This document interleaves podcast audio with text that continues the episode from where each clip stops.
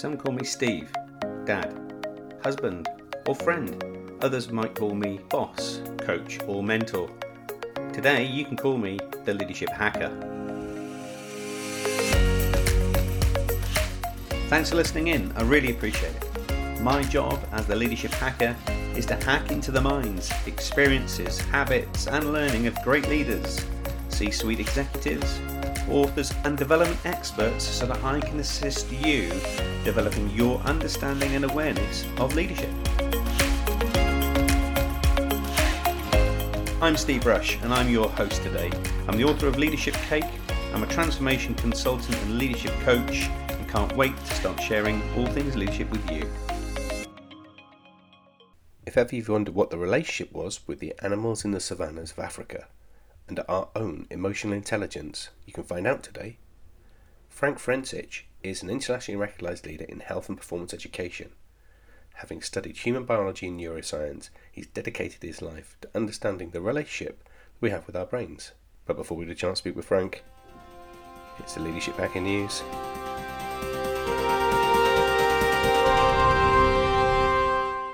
You'll know if you're a regular listener, there's always top tips and ideas to help you on your way. But we're going to flip that round today and look at things that we can avoid.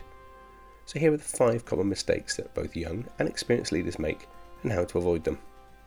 Number one, improperly delegating work. Failing to properly delegate work is a number one common leadership blunder. Good leaders hand out assignments according to skills and interest. Don't assign a writing assignment to a developer and vice versa. You know that just makes no sense, right? Another way to innovate and get results is to award certain work with those who volunteer for it. By taking a chance, you might discover unique skills from the person you least expect it. Number two, communicating poorly. Feel like you're not providing enough feedback to your team? Then it's time to revisit the lines of communication. Make it a priority to have open communication regardless of who it is. Reiterate this need to have weekly meetings. Stress the importance of timely replies. Just as long as your team will answer and you do the same, you can create a huge swell of energy that's positive. Over-communication in a crisis is even more relevant. But the hack is to set out some times and set out some expectations of what it is you are intended to send and receive from your team. Number three, focusing too much on strategy and not enough on day-to-day tactics. Some leaders get blindsided by the alluring strategy rather than the day-to-day, but it's these everyday tactics that require strong focus in order to arrive at your final solution in the first place. I used to call these B B Cs, or basic but critical behaviours, things that you expect to see happen that are task-driven and focused on outcomes. They are all people-centric, and you're able to connect the dots to your strategy. But those daily, basic routines help you on your longer journey. Number four, failing to balance a hands-off approach with micromanaging. Many leaders are either too hands-off or they over-manage. The optimum solution is to find the balance between the two. And to help you get there, accountability and empowerment are the two triggers. Get your accountability and empowerment in balance, you create more leaders and high performance. Number five, forgetting to teach, train, motivate and reward. Ongoing training and learning and development is not only vital for the individual but for the entire company. There are thousands of online seminars for pretty much any discipline, especially in things like digital. Many are free. And for those that aren't, you might be able to pay for them through relationships. It doesn't have to be a direct cost. And of course, the biggest learning comes from doing. The experiences you have that naturally occur across your organisation.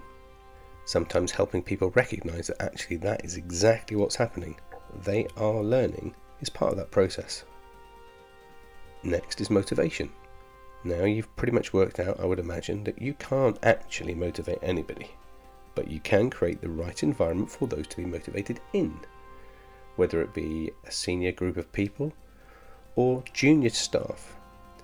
It's more important that you find those good old-fashioned things that are really important to them.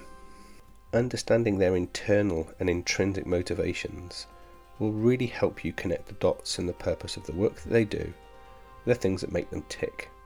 And it's an easy mistake, but many leaders just don't even ask, what is it that motivates you? And lastly, reward.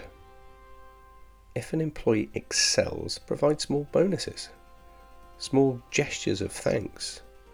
Doesn't have to be huge amounts of bonuses, but again, linked to intrinsic motivation can make a world of difference. And of course it will be different for everyone, but find out, ask the question, how do you like to be rewarded? And you will also get some great data that you can rely on as a leader. Leadership mishaps and blunders are an inevitability. We're going to do it. The most important thing is to learn from those blunders along the way, so as leaders we can truly be in the service of our teams. That's been the Leadership Hacker News.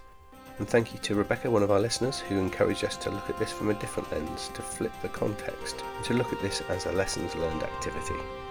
Let's dive into the show. Frank Forencich is a special guest on today's show. He's an internationally recognized leader in health and performance education. He's a Stanford University graduate in human biology and neuroscience, and has over thirty years teaching martial arts and experience around health and education. Frank holds black belt in both Karate and Aikido, and his many research trips across the world, including Africa, has helped him really get into and study the human origins and ancestral environment. And that's where he got his inspiration from his new book, Beware False Tigers: Strategies and Anecdotes for the Age of Stress. Frank, welcome to the Leadership Hacker Podcast. Delighted to be here. So I'm really intrigued at how you can get two black belts in two martial arts, as well as all of the experience you pulled together, and written many books, Frank. So I can't wait to get into the to the journey. Perhaps for our audience, you could just give us a little bit of the backstory as to how you've arrived to do what you do today. Right. Well, I first became interested in the martial arts in my early twenties, and this was when I was an undergraduate at Stanford, and I was studying human biology, and I was fascinated with physicality and with movement, and I thought that there was there was something there that um, was very important. And as a um, educational experience, the martial art was just fantastic for me. It was a time to feel really focused, and I had a lot of really fantastic teachers. And at the same time, I had a professor in human biology who said, if you really want to understand the human animal, you have to go to Africa and, and study our history. And so I took him up on that. And little by little, all these various pieces started to come together. And later on, I studied um, athletic training and massage therapy. And it's it's been a really exciting journey to look at the human body, where it came from and how it functions. So I've, I've been exceptionally lucky in this to have all these opportunities to do. And many scholars that kind of walk in your path almost have gone to Africa into the savannas and have used that as a backdrop to really understand human behavior as well as animal behavior, haven't they? Right. And I think it's so essential that we are involved in this, because the modern world is kind of an illusion. We we tend to believe that the world has always been the way it is now, and we, we've kind of parachuted in to the modern world. But in fact, we have a history, and that history is deep and important. And that history, I suspect, it, that you talk about is where we had no distractions. We were kind of in our original settings, and that's how we were programmed physiologically to behave, right? Right. And there's you can study this stuff directly, but I think for people who haven't studied it is to have a look at the movie, The Gods Must Be Crazy. And you might remember that one where the, the first half of the movie, or actually the first twenty minutes of the movie, they look at the lives of the Kalahari Bushmen in South Africa. And they they compare that to the modern urban people living in Africa. And they really show the mismatch between our original experience and what we experience today. So some of our folk will be familiar with that fight or flight, freeze and appease that comes with that physiological response to an environment. But the irony is, is that what was created through our evolution to protect us and serve us in times of danger and need, actually we now trigger for this, you know, being late for work, or I'm behind on a Zoom meeting or something like that, right? Right. And that's sort of the irony. We've created a world, a modern world with a lot of comforts, but at the same time, we've created a lot of new and unique threats to our bodies and our lives, and things like computer viruses and phishing attacks and all of these fine print sort of things didn't exist until recently. So now we have, you might say, new tigers in camp. Yeah. yeah. So hence the title of the book, right? Beware False Tigers. Yes. So what was it that compelled you to write the book, and tell us a little bit about it? Right. Well, this goes back to my experience in massage school, because of course there was a lot of talk about stress and reducing stress. And the more I looked at that, the more I started to realize this is a major, major theme for the modern world. It's not just feeling a little bit anxious, or it's not just a threat to your own personal longevity or health. This is something that afflicts the entire human population now in a way that's historically unprecedented. Right. So it's this is a major theme for all of us. Yeah. You call these tigers. How do you recognize tigers? Well, we we recognize them through the limbic system of our brain and our autonomic nervous system. And this is something that happens oftentimes below conscious radar. And we we experience a feeling, a threat to our personal welfare. And then we get to try and interpret what that is. You know, the voice of stress is not always that articulate. And we may feel a threat to the organism, a threat to our welfare. And then we get to tr- try and decode what that feeling is all about.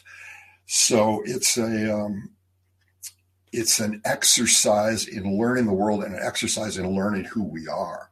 And the whole notion of them being false tigers is we're probably releasing the tigers unnecessarily. Right. Would that be a kind of fair take on things? Right. It's always about perception. So if you have an event in your life and you interpret it as a tiger, but maybe it's really not an actual threat to your life, then you're turning on your fight flight system. Yeah. Unnecessarily. And if you only do that occasionally, if you get it wrong occasionally, that's no big deal. But if you get it wrong consistently over the course of months and years, then that's going to degrade your health, but not, not just your health, but your cognition and your ability to function in the world. So it's, it has huge ripple effects across your entire life. The one thing that struck me when I started reading your book, Frank, is why don't they teach this in high school, and why don't they teach this in, you know, kindergarten and junior and primary schools? Oh, yeah, that's a big pet peeve of mine, because this is something that's so important to our ability to function, and yet we mostly ignore it. And the way I pitch this, I say, for the human animal, we have to have an understanding of what's dangerous in the world.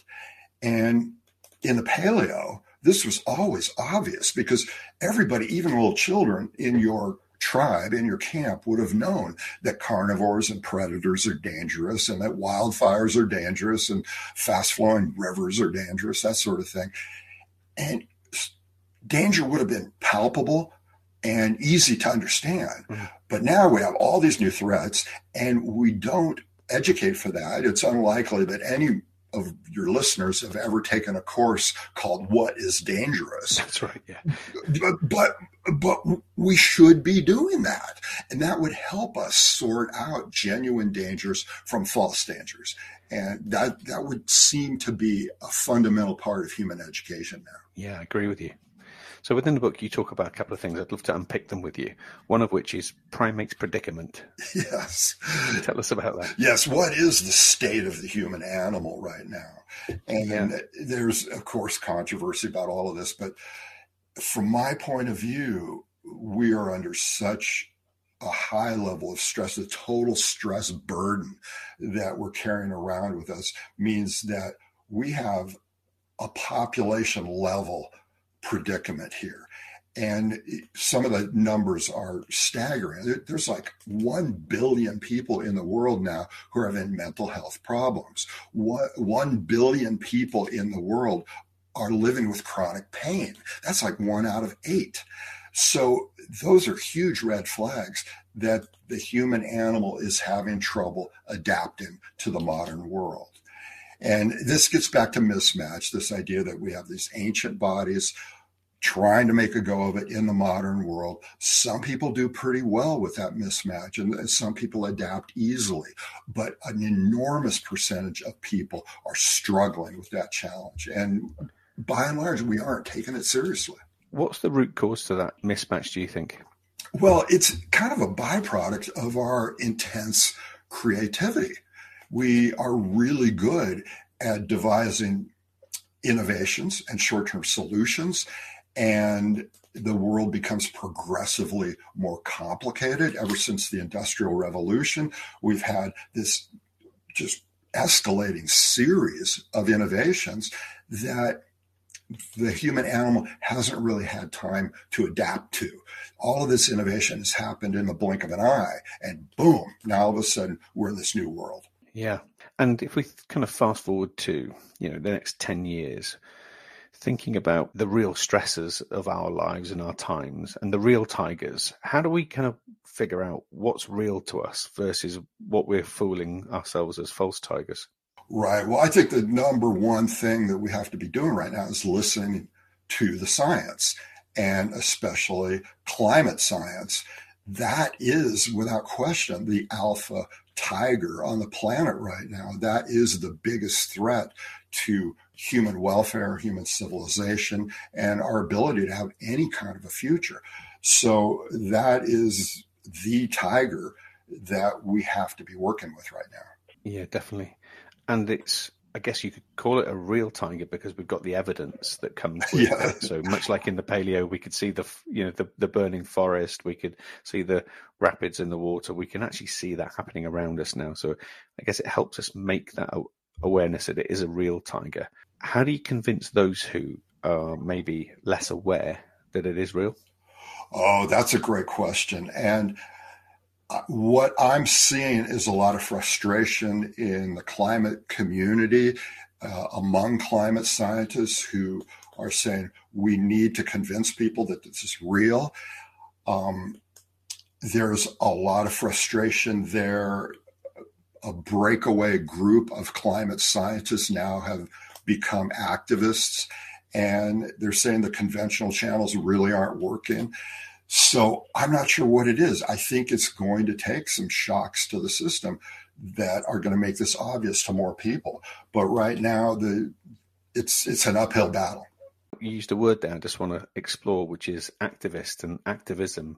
And I know that's something that you've been really passionate about, but people also get confused with the word, don't they? Because they see it as something that's aggressive and it's contrarian, but actually you have a very different spin on it. I wonder if you could just share that. Right. Well, the book I'm currently writing is about activism from a martial artist perspective. Okay. And that the idea here is that we are immersed in a world where their conflict is inevitable. And once again, we don't have much training for that at all. Our educational systems basically ignore that fact of conflict, and we don't teach young people how to deal with that. So that's why there's so much angst, I think, in people who are trying to make a difference. We basically don't know how. We don't know whether to be hard or soft in our various styles, whether to be linear or circular in the way we approach conflict. So there's a lot of work to be done there. But I think activism is essential. There's plenty of research to show it actually improves the quality of our health. When we act on things that we find meaningful, then the body tends to do better. That's a really interesting perspective too, isn't it? Mm-hmm. And it is that act on something you're really passionate about, which kind of underpins that whole activism bit. I guess that what you see in the press and on the T V of activists is usually the, the far end of the extreme ends of, of where people have already been triggered and are probably overplaying that, right? Right. Yes. And, and it's easy to focus on the spectacular acts of activism, but there's a lot of invisible activism that's going on as well. And it may not be spectacular, but there's a lot of work that people are doing currently that is very important and may not be as dramatic. So we need to keep that in mind as well. Now, for many of the folk listening to this show, they'll be either leading teams or businesses or even leading themselves. And therefore, from their perspective, what do you see as the certain consequences of them not getting hold of this in terms of their managing their stress and their, their energy? Right. Well, there's a whole list of consequences that come when people are, are under chronic stress.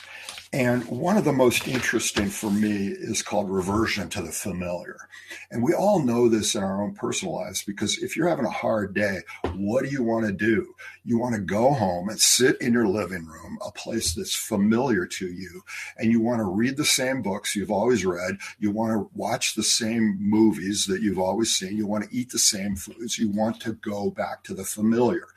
And for people who are leading teams, this is also important, because maybe you need new ideas. Maybe you need creativity going forward to, to come up with solutions to the problems you're facing. But the stress, it, it inclines people to revert to what they already know. And that, that makes sense. And it's fine in moderation. Yeah. The, the dose makes the poison here. So if you go home at the end of a hard day and you revert to the familiar, that's good for you. But if you do it all the time, you're never going to make any progress.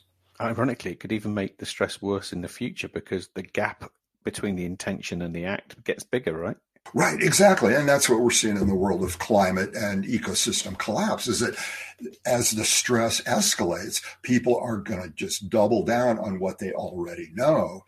And that's going to make solutions even more difficult to arrive at. There is a notion too, isn't there, that stress is actually not a bad thing if you get the dose right. Right. And the way I say it is that stress is a frenemy. I like that. And it's a, it's a wonderful thing for the body and the mind. Small doses of stress are good for us. And this is the job of the teacher, the coach, the therapist, and, and the leader in an organization, is to be precise in how much stress we put people under. And we have yet to really do this in any kind of systematic way, but it's essential to remember that there's an inverse U-shaped curve to this. A little bit of stress is good, a little bit more stress is even better, and then, of course, there's a tipping point and a reversal where stress becomes bad. But this idea in the standard narrative that all stress is bad and that the ideal life is a stress-free life, that's not very helpful. Is there another word we could switch out for stress? Because I think actually as a word itself, it's probably unhelpful. Is there another word you might use that would kind of help us think about stress in a positive way? Right. And, and that's a good point, because it's been worked so hard in the popular press. Everybody seems to think that they know what it is. And it's kind of a pigeonhole problem, right? So one workaround that I use there is I talk about our encounter with novelty. So a little bit of novelty is exciting and therapeutic. It, young children love novelty, right? And, and they seek it out. Young adults love novelty. More is better up to a point. And so you can think of, st- of stress in the same terms. This is our encounter with novelty. A little bit is good. A little bit more is great. Too much novelty becomes toxic. I love the reframe, because as you just alluded to, as soon as you mention the word novelty, people are intrigued. They want to find out. They want to learn a bit more, don't they? And that gives them that unconscious permission to dive in a bit deeper. Right. And it's an essential part of our creative process, is to have that encounter with novelty. But there has to be limits. There have to be guidelines. And there has to be a recognition that you may be encountering too much novelty. And then, then you've got to take care of yourself. Maybe you can just take us through some of your tried and tested methods for relieving some of that stress, or some coping mechanisms, solutions, call it what you will. Right. Yeah. Well, I've got quite a list here, but um, the first one, of course, is to ask the question, is this a real tiger or is it not? And that it seems such a simple approach, but it really works. And it's worked in my life where I'll be worrying about something and something has dominated my consciousness. And then I take a step back and I say, okay, is this a real threat to my life? Is this a real threat to my future, my welfare? And if the answer is yes, I have to take action. If the answer is no, I can safely let that thing go. So that's helpful. That's really powerful, right? Because in that moment, you're able to pretty much evaluate that whole, is it a real threat or not? And therefore unconsciously will trigger different chemical reactions in our mind, won't it? Right, right. And you can always revisit it. You can always reevaluate whether it's, it's a genuine threat or not, but it is a powerful starting point.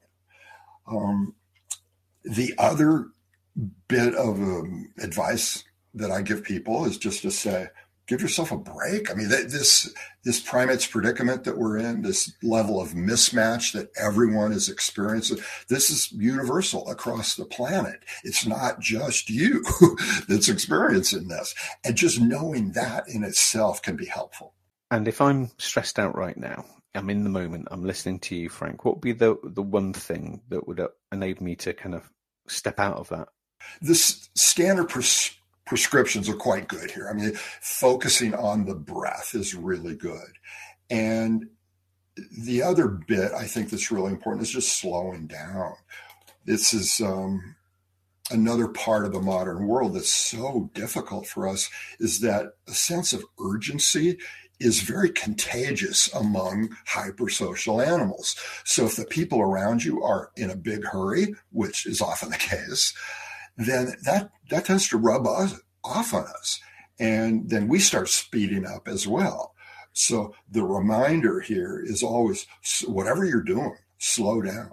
And in your experience, Frank, having traveled the world and worked in different locations, studying not just humans, but also animals, is there a blueprint we can look at in the animal kingdom that is replicated in how we behave as, as human sapiens?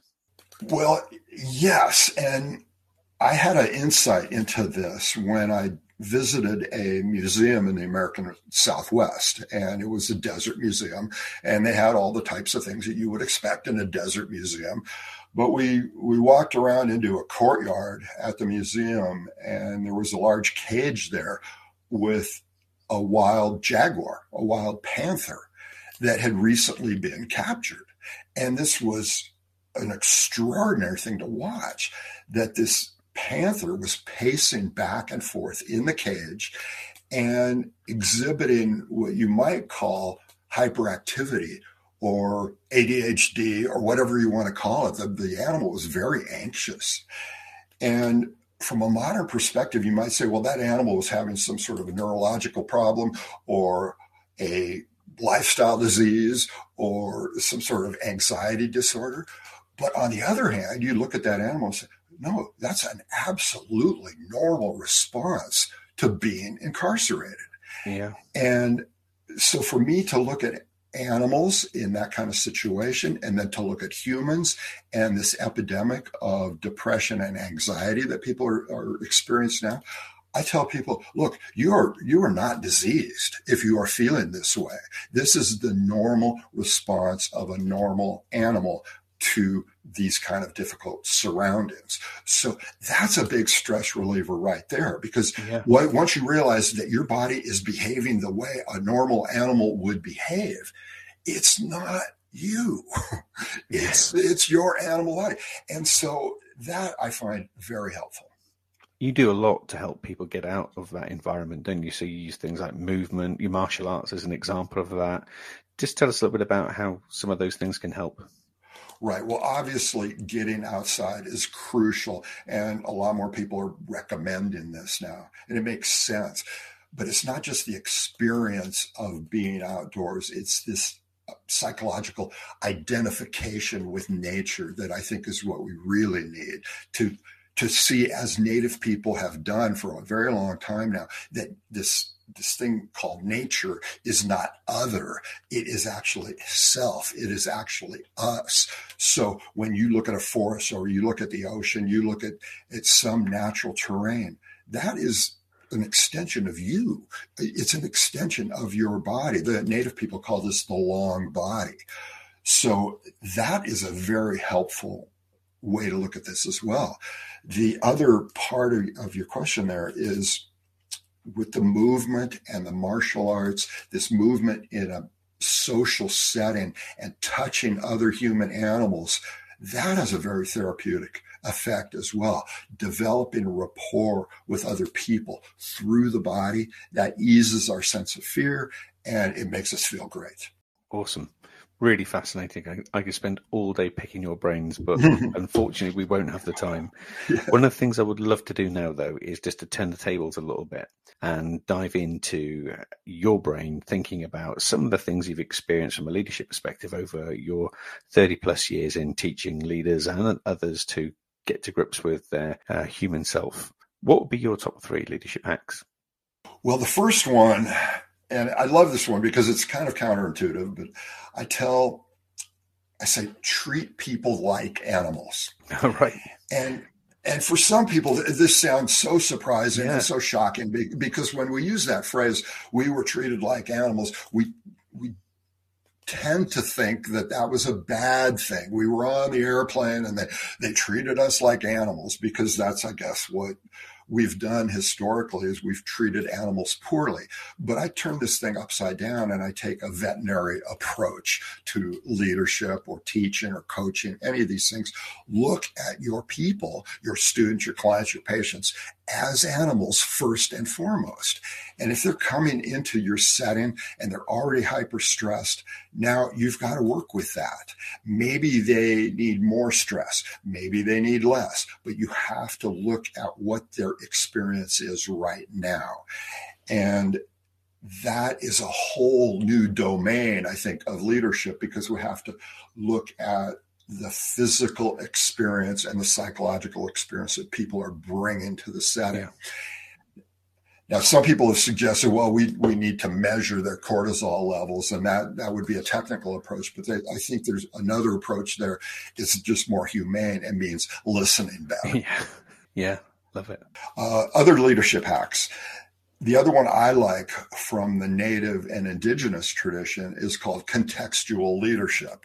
And this simply means that people are leaders, not across the board in every situation, but in certain domains. So you might be a really good leader on the hunt, and people in your tribe would recognize that. But when you get back to camp, you might not be such a great leader at preparing food. You might not be such a great leader telling stories around the campfire. Other people are good at that. And this is part of the indigenous tradition that people say, well, you're a leader in this situation, but not in another one. And I think this is something that we can also take to heart and assign and invite people to become leaders in other roles. Yeah. And if you think of yourself as an animal in a tribe or a pack, they all have their roles to play. And that's good old-fashioned situational leadership, isn't it? Right. And, and and I think in the modern world, we often get this wrong because we say if a people, uh, if a person is a good leader in one domain, then they must be a good leader in all things. But that's, that's crazy. Yeah. And then the third leadership hack, I think, is... Um, just to recognize the power of story. And this this is so important because the stress response is driven by our perception and our interpretation of reality, which means there is a story-body connection. There is a connection between story and the autonomic nervous system. And if we can change or reframe stories, then we can, we're literally working with people's bodies. And we need to be better storytellers. Love those. They're awesome. Thank you, Frank. So the next part of the show we call Hack to Attack. So this is typically where something hasn't gone well and maybe been catastrophic, but we've taken the opportunity to learn from it and it now is a force of good in our life or work. What will be your hack to attack? Right. Well, looking back at my life and some of the mistakes I've made, I can trace some of this back to having a poor understanding of what's called the drama triangle. And you may have heard of this. This is a popular theme in the world of psychotherapy and counseling, where therapists have recognized a common pattern. And that's when things aren't going well, we tend to describe ourselves as victims. And when we do that, then we typically blame perpetrators for our situation, and then we go in search of rescue. So those those are the three points of the drama triangle. And this is a very popular thing that people do. And it it sucks us in because we say, I'm a victim. There must be a perpetrator out there somewhere. And so we blame these people or governments or institutions for our unhappiness. And then we go looking for rescue for from ideas or ideologies or substances, whatever it is. And when we get immersed in this drama triangle, things tend to spiral out of control. Yeah. So the, the, the way out of the drama triangle, as most coaches and therapists recommend, they say, look, you have to be creative. Stop blaming perpetrators, stop looking for rescue, and start focusing on the creation that you want to do in the world. Nice. And that, that took me some years to realize. It's nice. I like it a lot. Yeah. So the last part of the show, Frank, we get to do with you is take you on some time travel. You get to bump into yourself at twenty-one and you get to give yourself some advice. What do you think it might be? Yes. Well, I would say to my twenty-one-year-old self that taking responsibility, and this goes back to the drama triangle, taking responsibility is powerful. Because the more you take on, the more meaningful life becomes. Mm. And you don't have to just take responsibility for your own personal life. No, you take responsibility for the entire world. And so, for example, I didn't cause climate change. I don't cause racism or sexism or xenophobia or anything. But I do want to take responsibility for those things in the world and doing what I can. So that is a path towards meaning, and that is a path towards fulfillment. And my twenty-one-year-old self really would have benefited yeah, from that. Mine too, I think. Wise words. So what's next for you then, Frank, on your journey?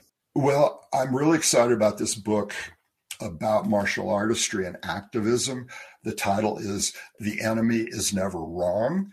And I'm, I'm excited about the title because this is a teaching that I had from a, a martial art teacher some years ago. And he advised us to, to stop getting emotionally involved in the rightness or wrongness of our opponents. He said, look, whatever the enemy does is just what you have to work with. Don't get attached to any particular strategy or outcome. You have to just take the enemy as is. That's a good teaching there. And that's something that we can do as activists. Yeah. So I'm I'm really excited about that title and that concept, and that's where I'll be going for the next year. Excellent. And I love that notion as well, because more often than not, you can get so easily involved in the problem or the solution rather than just seeing it as it is, which when we wind yeah. it back to one point one, being present and in the moment stops those false tigers, doesn't it? Yeah, yeah, it's uh, it's a powerful teaching. So awesome. So how can our listeners get copies of many of your books and indeed find out a little bit more about the work you do beyond our conversation? Right. Well, it's easy to remember the, the website where it's all there. It's exuberant animal dot com.